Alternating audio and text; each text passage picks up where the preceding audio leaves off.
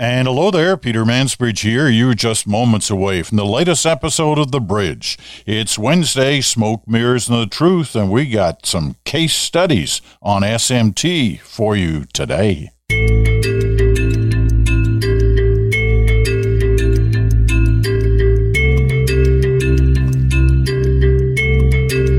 Smoke Mirrors and the Truth means Bruce Anderson is with us. Bruce is in Ottawa. Good morning to you. Good afternoon, depending on what time zone your your head is in on this day. It's white and cold here, Peter. I hope you're well and keeping warm too. You know, I remember growing up in Ottawa when, you know, the snow seemed to be a lot more obvious in those days when you were a kid, and it seemed mm. to be mm. piled high all the time. Uh, you certainly got a lot of it this week. So I guess you were you must have been out there shoveling. I was shoveling. You know, I, I was actually when the snowstorm came. Of course, I was sitting inside thinking, what what can I do with this time? Because you know it's hard to go out. So I just started planting the radish patch for the the spring planting, and then I watched you know the premier of Ontario, and he he was out actually helping people. Uh, anyway, so I decided I had to go out and do a little bit of work myself. But you go ahead and carry on with your point. Well, I mean, the point actually was exactly that. I mean, what we want to do today is we want to break down a couple of situations that we witnessed over the past few days and make them case studies into the theory of smoke, mirrors, and the truth. In other words, we'll right. look at these and try to determine oh, was it smoke? Was it mirrors? Was it the truth? And the first one is the one you actually just mentioned, which was Doug Ford, the Premier of Ontario, um, decided to, to hit the roads when they were saying stay off the roads um, to help people. So, you know, there's some good in that and there's some questionable activity in that, but it, it took on kind of a life of its own with reporters traipsing around trying to follow the premier as he was uh, out in different places in the city. And it took my old friend Sid Seixeiro, who's part of the uh, Dina and Sid morning show on breakfast television uh, in Toronto, to well to stake out some ground. I'm going to play it for you here. It's a couple of minutes with Sid, uh, and I should tell you, Sid started off in the sports business and is a very good sports guy. Um, but he's always had this urge about news and is always very well up to date on, on, on what's happening on the news wise. And so he just shifted over, you know, the last couple of months into this morning show. And um, right now he's actually at home. He's isolated. Uh, he tested positive, and so, but he's still doing the show, and he seems to be in, you know, well, you're about to hear. He still seems to be in pretty good shape. Um, so let me uh, let me find this. I've got it here on my. That was phone. somebody else who was trending yesterday. It here wasn't it is. the That's Dina. It wasn't the people yeah. stuck for eight hours. It was Doug Ford. Go, Sid. It was Doug morning, Ford. Sid. Good morning, Dina. Great to Good see morning, you. everybody. Uh, I know your car's still buried. Yeah, Hopefully still it gets buried. out soon.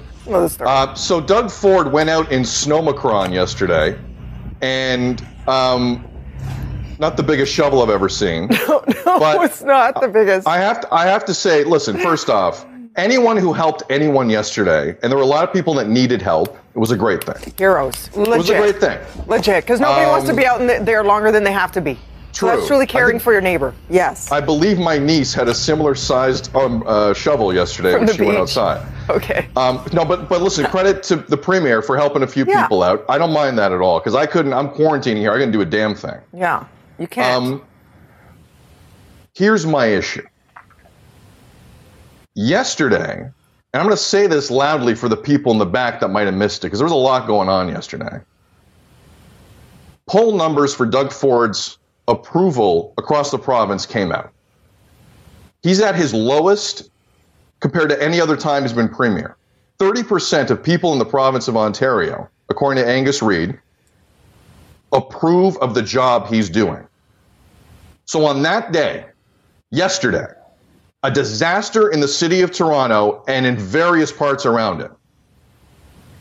Doug Ford went out in a car and called a TV station live and FaceTimed while driving in a snowstorm. That's not only dangerous, but I find it ironic considering for months he would avoid questions from the media because he wasn't tech savvy enough and couldn't go on Zoom.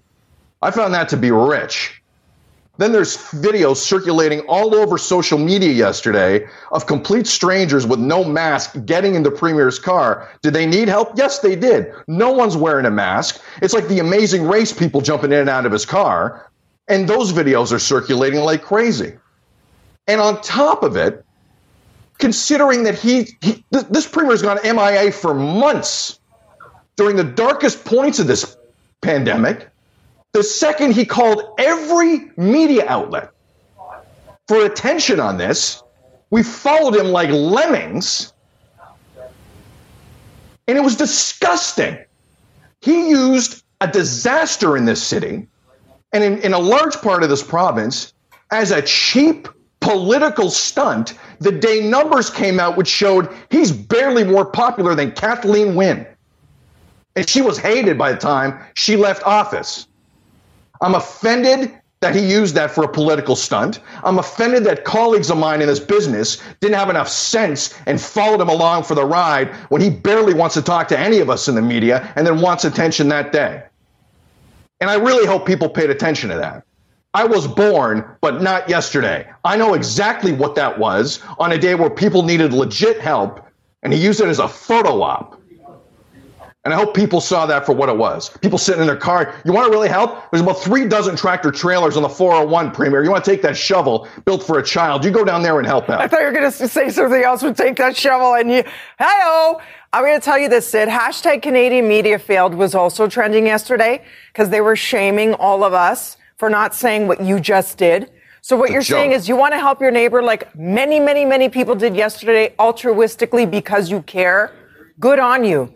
You want to turn it into a PR stunt and not say, um, perhaps I was overzealous and I did break a few rules and I was distracted driving myself. I shouldn't have done that. Own up to all that. And maybe there's that path to forgiveness then. But just the shutout of it all and let's just carry on and only praise when anybody else would have been in big trouble, fined, et cetera, et cetera, in a pandemic, no less. Like you said, sitting in a car cheek to cheek, sending out an IG reel. Maybe we all got to check ourselves a little bit. And yes, send your love to Ed Six Sid Seixeiro, if I could say your name. all right. Well, the thing about Sid and Dina is they don't hold back, right? Man, you, there's no doubt about where they are. Um, yeah. Which brings us to this issue about, you know, smoke mirrors and the truth. On this particular incident, there seemed to be, well, there seemed to be a lot of the, the first two and I don't know so much about the the third. But what did you take of all that? The balance is definitely off. So first thing first, I tried to do a little bit of research before because I knew we were going to talk about this, and I wanted to make sure that Doug Ford doesn't do this after every snowstorm. So I was trying to find evidence online, you know, with the Google of all the times that Doug Ford did this. I didn't find any, so there might be some. And if there is, I'll, you know, season and roast a hat and eat it. But it kind of felt to me like this might have been the first time.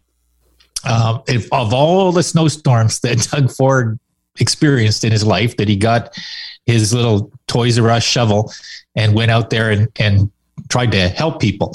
I, I, I will say, that, I will say um, that there. I don't recall any times where he's jumped out on the on the snow situation, um, but he has been evident at different times on different things where he kind of drives around, not in the middle of a snowstorm, right? Uh, but helping a people truck and that sort of thing. Yeah. Now maybe he did that before he was premier. I guess this is really my point. If he did that all his life, then I really, I'm going to apologize in advance to him if that's what he has been doing all of his adult life. He's obviously then a better person than me because I don't do that every time there's a snowstorm. And now I think maybe I should. Maybe he's showing me the example that he's lived by and that I should have been living by, but it's not too late for me to change and improve myself. But no, I, I, I think it's clearly one of those things. We saw another one from P- Premier Legault the other day who, you know, in the in the immediate aftermath of some polling numbers that weren't that favorable for him, which Chantal Hébert talked about last Friday, he posts a tweet with extremely little content in it how many people are in hospital in Ontario and how many people are in hospital in Quebec with COVID.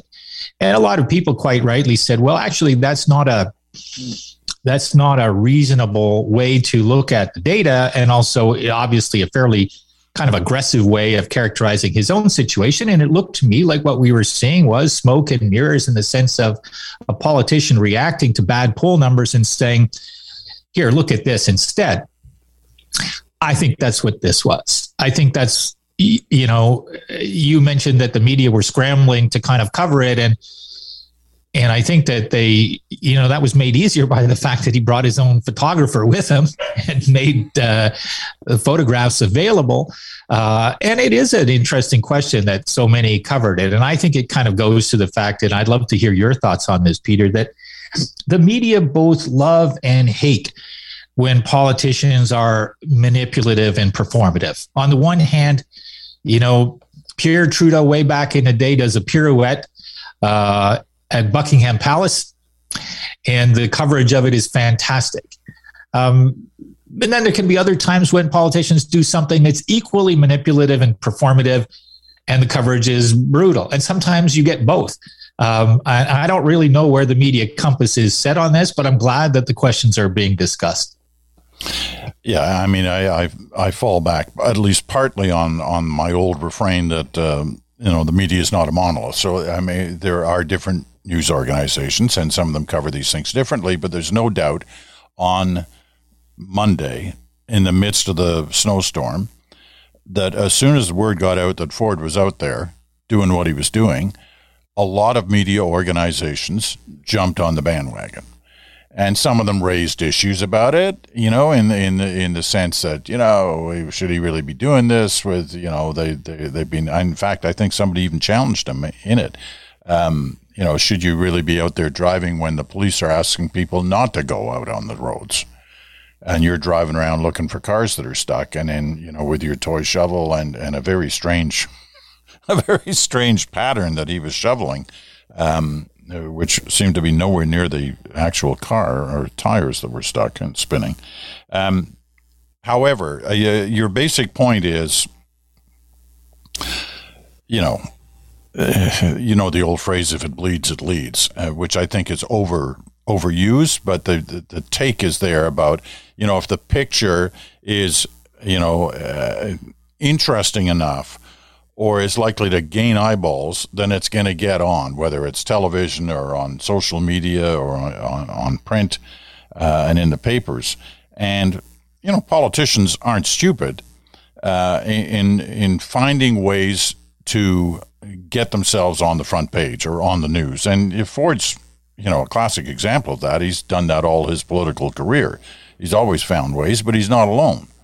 A lot of them do. I mean, Justin Trudeau paddling in the canoe in the yep. 2015 election campaign. you know, like what was that all about? That was all about getting a picture on the front page and looking good with a you know beautiful, clean environment and all that. Um, so I, you know, I, I, I agree with you in terms of what we witnessed on the on the Ford situation. Um, whether this was advice given to him or whether, as in many cases, he's decided on his own. He got up nah, and said, "I can do this." He, you know, maybe he decided on his own, but I also think, and and in some respect, you kind of want to credit his team for saying, "Here's an opportunity," because. Um, they would have understood exactly what you said that there would have been a rush to cover it because the pictures were really interesting. People love stories about a snowstorm and they love stories about a politician appearing to be a person of the people. And so they they served that up and it got widespread coverage and by the most um, kind of cynical calculus, it was a successful day for Premier Ford.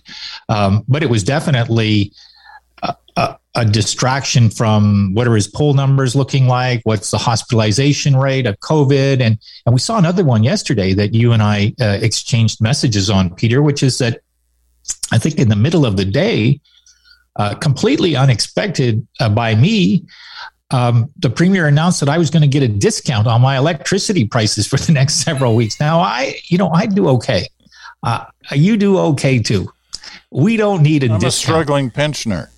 I, I don't know, Peter, about struggling. You know, pensioner, yes. Yeah, no, I agree. I, I do okay. You do okay, and that's why we this, do okay, right? And I'm looking at this gargantuan provincial deficit and thinking there are probably some people who could use a break on their electricity prices, but I'm not one of them.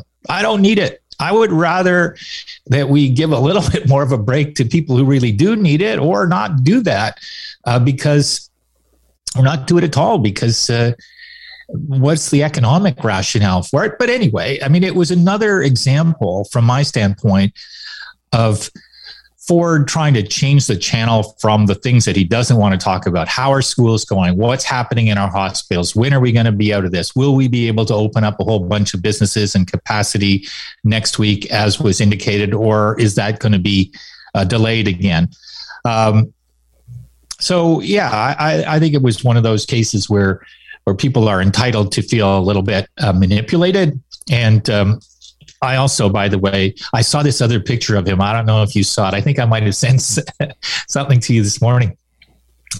But of him holding a, a, a, kind of a tow rope standing beside a stranded car, you know, one of these kind of bands that you hook up to a car if you're going to pull it out. And it reminded me of when another great illusion, it wasn't really an illusion, but there was this strong man in Quebec named the Great Antonio. And he used to come to Valleyfield. He'd go to all the little towns, but I lived in Valleyfield.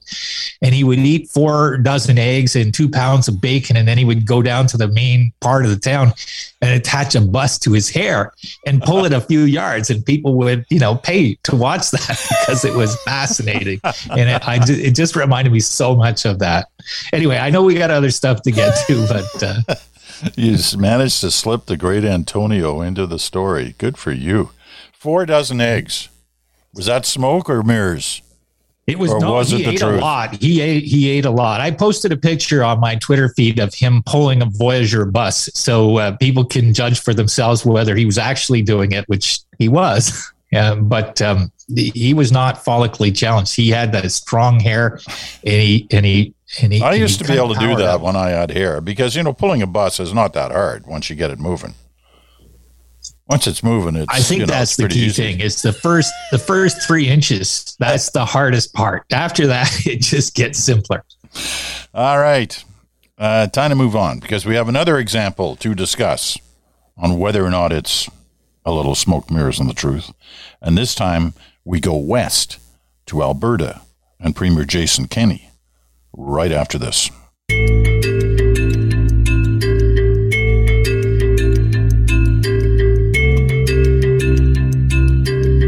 And welcome back, Peter Mansbridge in Stratford, Ontario, Bruce Anderson in Ottawa. This is uh, Smoke Mirrors and the Truth on the Bridge. You're listening on Sirius XM Canada, channel 167, Canada Talks, or your favorite podcast platform, whatever that may be. And we welcome you no matter where you're listening from. Okay. Case study number two of a SMT situation in these past few days. The headline on the CBC website is Alberta Premier asks Justice Minister to step back from job over phone call to police chief. Now, this is interesting, and it's not the first time we've heard these kind of situations, but man, it's the first time I've heard this kind of an excuse. So let me just give you the bare details here. Alberta Premier Jason Kenney says he's asked Justice Minister Kaycee Madu to step back from his job while an independent review examines if there was interference in the administration of justice after Madu phoned Edmonton's police chief about a traffic ticket. The request follows a CBC News story Monday that revealed Madu had telephoned Edmonton Police Chief Dale McFee to discuss a $300 distracted driving ticket that he received on March 10th, 2021, so a year ago. In a late night announcement on Twitter, Kenney said that Alberta Energy Minister Sonya Savage will act as Justice Minister and Solicitor General during Madu's leave of absence. The Premier said he will appoint an independent investigator to review all the relevant facts. In the interim, I've asked Minister Madu to step back. Kenney said, here's what Kenney has uh, has heard from the justice minister or the the the one who's sitting on the bench right now. Kenney said Madu told him that he did not ask the chief to have the ticket rescinded, and it wasn't his intention to interfere in the case. Madu also paid the ticket. So there, those are the basic facts. I mean, there are there, there's more to this. Um, the justice minister, Kaycee Madu, is a person of color. And there's this issue about, you know, whether he'd been profiled on the on the stop. He was on his phone or he was holding his phone or it had something to do with whether or not he was using his phone while driving. But the interesting part of this story is not that he got ticketed, not that he paid the ticket, but that he phoned the police chief. And Kenney, at least in his initial statements, doesn't seem to be very firm about whether that's right or wrong, where it's been clearly determined over years in Canadian politics that if you're the justice minister, you don't phone a judge or a police chief or anybody in the system about anything, whether it's about you or not. That's not the way the system works. Anyway, Bruce, smoke mirrors of the truth on this one. Well, I think it was really clear what Jason Kenney was trying to do. I think he thought carefully about what he was going to do and what he was going to say about what he was going to do. And it was designed to allow him the situation where he could have this member of the legislature back in his cabinet uh, in due course, or at least to stay in his caucus. And the reason I say that is he chose the words step back instead of step down he said that there needs to be an investigation and that the focus of the investigation should be on whether he asked the police chief to rescind the ticket as opposed to the judgment question, uh, the propriety question that you've put your finger on, which is that if he didn't ask the police chief to rescind the ticket, does that make the call okay? Well, I don't think that it does. I'm sure you don't think that it does. If you're a the justice minister and you call the police chief and you say, I got a $300 ticket, you don't actually have to ask for that ticket to be rescinded for the police chief to have some understanding of what it is that you uh, are hoping will happen. Now, I understand that the justice minister says he wanted to understand whether it was possible that in the issuance of that ticket, he was being racially profiled. Now, I don't know this gentleman, and I'm reluctant to cast aspersions on him.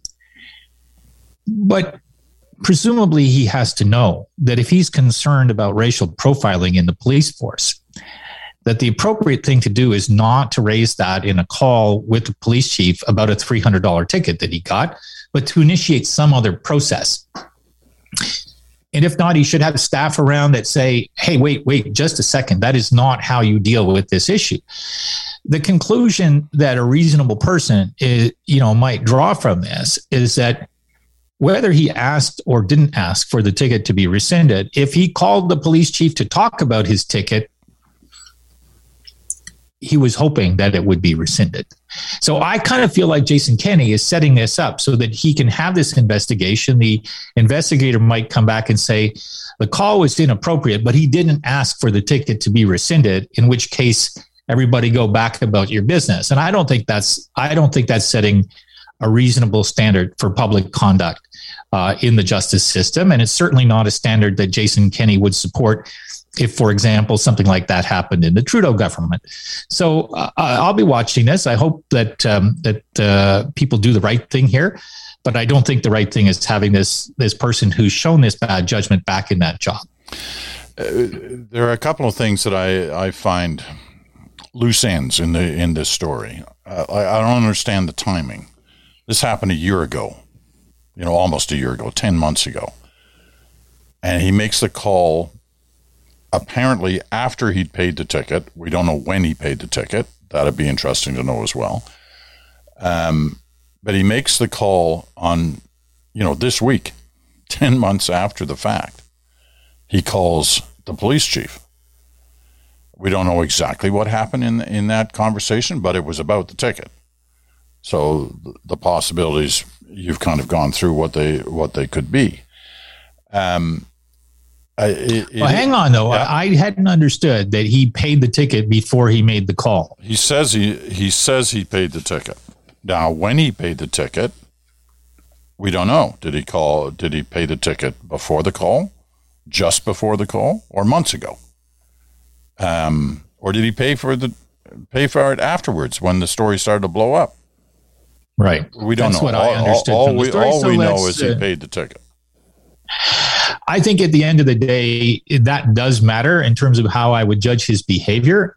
Uh, but um, it doesn't, it still doesn't feel right to have a justice minister calling a police chief in the in in this way to talk about this issue. Uh, but it certainly would be a lesser offense uh, ethically, in my view, if he'd already paid the ticket um, rather than if this call happened before he did. Um, I'm just reading through the, the end of the story. It's a CBC News uh, story. They uh, they appear to have broken it. Um, in a statement to CBC News on Monday, prior to Kenney's announcement, Madu confirmed the incident and that he had already paid the ticket in full. However, he said he told the officer who pulled him over that he disagreed with the fine and that his phone was in his pocket he said he called. Yeah, I read chief. that had already paid the ticket. I read that as being he had paid the ticket before that press conference, but not necessarily before the the call to the police chief. Right. Well, it, it's unclear uh, when the, the ticket was paid.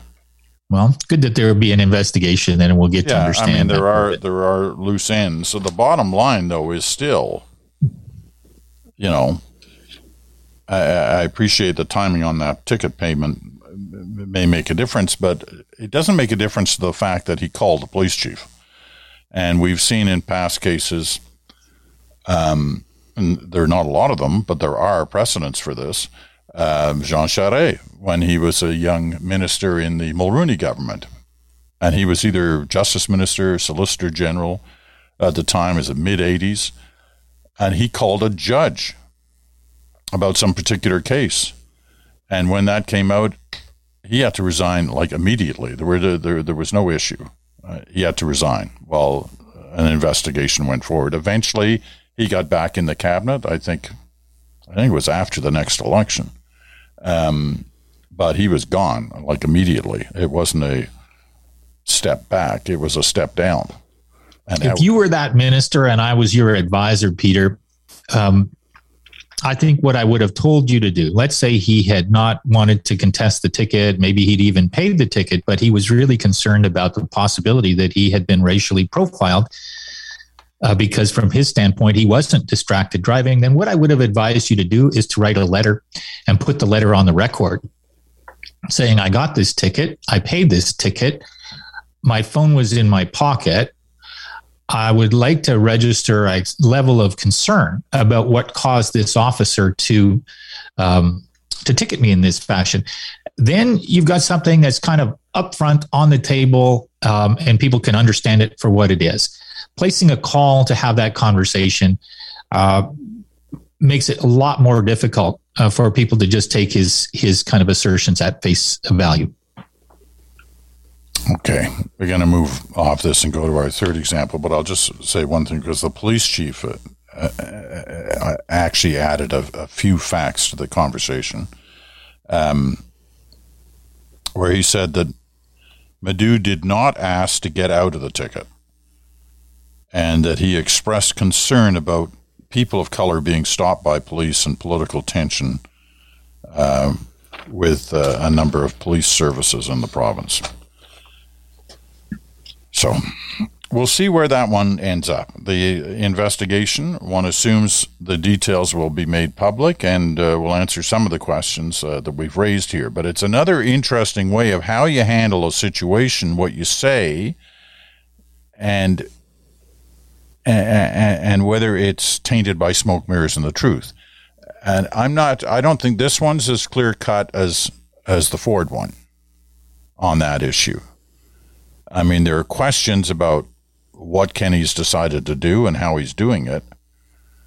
Um, I'm not sure anybody is questioning the truth surrounding this yet, and whether there's a little smoke and mirrors of political, um, you know. Well, I really do think it comes down to had he paid the ticket or not. And if he had paid the ticket, then it's reasonable for him to say, I wasn't trying to get out of the ticket. If he hadn't paid the ticket, then the fact that he called, even if he said, even if he didn't ask to get out of the ticket but raised questions about racial profiling, could easily be interpreted as an effort to get out of the ticket rather than an I you know the idea that he was raising a policy issue. So let's let's let's watch for the investigation results. Yeah.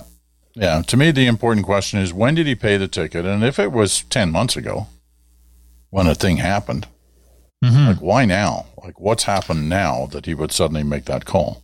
Well, also, I don't know that I would have asked him to step back. I would have said the call was inappropriate, but he did pay the ticket. And um, so let's move on.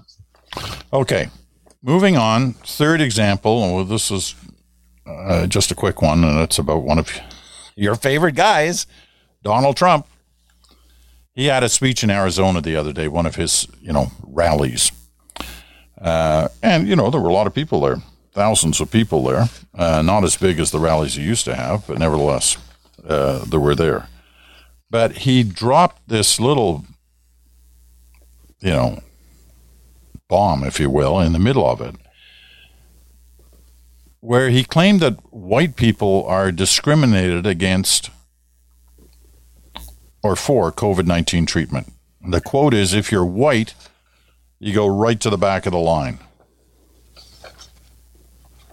The left is now rationing life saving therapeutics based on race, he said, discriminating against and denigrating, just denigrating white people to determine who lives and who dies. Now,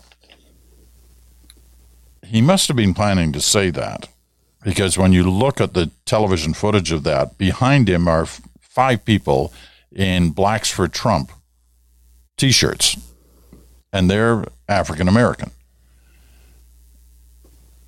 along with an awful lot of white people, the majority of the rest of the crowd, uh, overwhelming majority, if not everybody uh, in the rest of the crowd, uh, was white. So, one, it's not true. It's a lie, uh, as fits with so many of the things that Trump says, and it's been proven to be a lie. Um, but what's why the smoke and mirrors on this? Well, it's it's shocking on some level to realize that we have a I mean, I remember reading about and knowing a little bit about George Wallace when he was a prominent US politician and realizing that basically his his political career was built on the idea of representing the interests of white people and indicating that they were being undermined by minorities. Um, I don't know if he would have used language as bluntly racist as this. If you're white, you don't get the vaccine, or if you're white, you don't get therapeutics.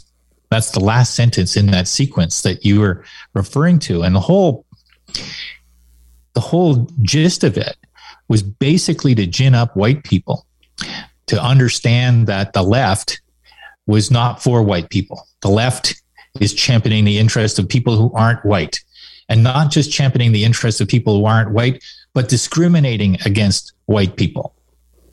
And I, you know, there's a part of me that that thinks that this is, um, you know, I, I think for all of the time that Trump's been in politics nationally, I've kind of wanted to look at things that he says like that and say he's not that smart. Uh, he just says the first thing that comes out of his mouth. He doesn't mean it. Um, but I can't I can't feel that way anymore. Um, this is deliberate. This is kind of working for him. He's ginning up his base again. He's in this fight with Ron DeSantis. He wants to be president again. There's a chance that he will be president again. Yesterday, we or earlier this week, we saw Joe Biden say he might not be able to get voting rights legislation done um, because the politics of it are too tough. And it's hard not to look at this situation and say America is dealing with deeper problems of racism and racial discontent and division than at any time in my life, maybe going back to the 60s. But even then, you didn't have the leadership of the Republican Party arguing against uh, black people and in favor of white people. You had some people in it doing that. But the question right now is um, will America be able to unify itself if Trump keeps on with this kind of language? Or will we be headed for more racial tension, more racial violence, um, more sense that, that America is not one country, um, let alone you know the the kind of country that it that wants the rest of the world to see. He he says from time to time he's the least racist person you'll ever meet, and and if that isn't the the worst crap that I've ever heard somebody who, you know, was president of the United States say, I don't know what would be worse than that in terms of a lie. Yeah, well, there's lots to choose from on that question about the lie. Um, one of the things that has uh, bothered me about this when you watch that clip it's it's similar in a way to January 6th. You know, aside from the content, which, like you, I find this is just absolutely disgusting. But uh, aside from the, the, the words, it's the visual image. It's like January 6th, where you saw all these people waving flags and Trump banners and, you know, clearly armed in some cases uh, with, you know, sticks and uh, various things to beat up uh, police with um, you asked yourself the question where'd all that stuff come from? Who paid for all that stuff? You know, that's part of the, the January 6th investigatory uh, committee trying to determine where the money came from to organize all this, but also all the paraphernalia that they were all carrying, where to come from. And yeah, I think of that when I look at this event in Arizona and I look at those five people who are wearing these T-shirts, and you say, "Where? Who are they?" Just like we did on January 6th. Who are these people? Where'd they come from? Why are they there? Who helped them get there? Where'd they get the T-shirts from? Did they pay for the T-shirts, or did somebody pay for the T-shirts and put them on them? And how did they get the seats directly behind Trump? You know that that's where I think the you know I, I, I don't know. Maybe some news organizations tried to find that out last weekend uh, because it, it, was so obvious that it was staged, right? The, the, these people were staged to be there and probably for that very line, right? Um, but it's, you know, when we talked about the uh, the Doug Ford thing and whether or not the media had fallen down and not challenging it enough what was going on, uh, the way Sid Seixeiro did. Um, it's you know it, it's left just you know it's just now another clip that's out there, and every time it's played, you'll see these five people behind him, and it you know it kind of in a way visually supports what he's saying, right? Because they're cheering and they're you know they're smiling and they're chanting Trump's name, and they're wearing they're wearing Trump's name. I don't know. He's, you know, I don't know that I think this is a political strategy as much as it is kind of who he is, what's in his DNA. I was reading a piece on the NBC News website this morning as well that it's an opinion piece, it's an analysis piece um, that talks about his comments about Jewish people. Um, and you know recently he said people in this country meaning the united states that are jewish no longer love israel he talked about jewish people running the new york times um, and the piece is an interesting piece it kind of runs through an analysis of how trump um, you know walks not a very fine line uh, in terms of uh, saying that he supports Israel, that Israel's got no better friend than him, but also making comments that reasonable people might say, well, that's anti Semitic. Um, so I think this guy just has a bundle of bad kind of DNA when it comes to equality. I don't think he believes in it. I think he's conducted himself um, in a racist way so often in so many situations that um, the really shocking part isn't that he does it again it's that he still has the level of, uh, of voter support in the republican party that he seems to have okay going to wrap it up for today different kind of smoke mirrors and the truth but uh, uh, one that's uh, interesting, and well, you know we'll have to keep this in mind as the, the weeks go by, because there obviously there are other um, uh, politicians and uh, other situations where you can raise the question of how much of all that was smoke, how much was mirrors, and how much was the truth. Um, Bruce, thanks very much. See you again on Friday for Good Talk with Chantal. Um, I'm Peter Mansbridge in Stratford. I'll be back tomorrow. It's a uh, it's a day where we can have your opinion. So send them in. The Mansbridge Podcast at gmail.com. The Mansbridge Podcast at gmail.com. Thanks again. Talk to you again in uh, 24 hours.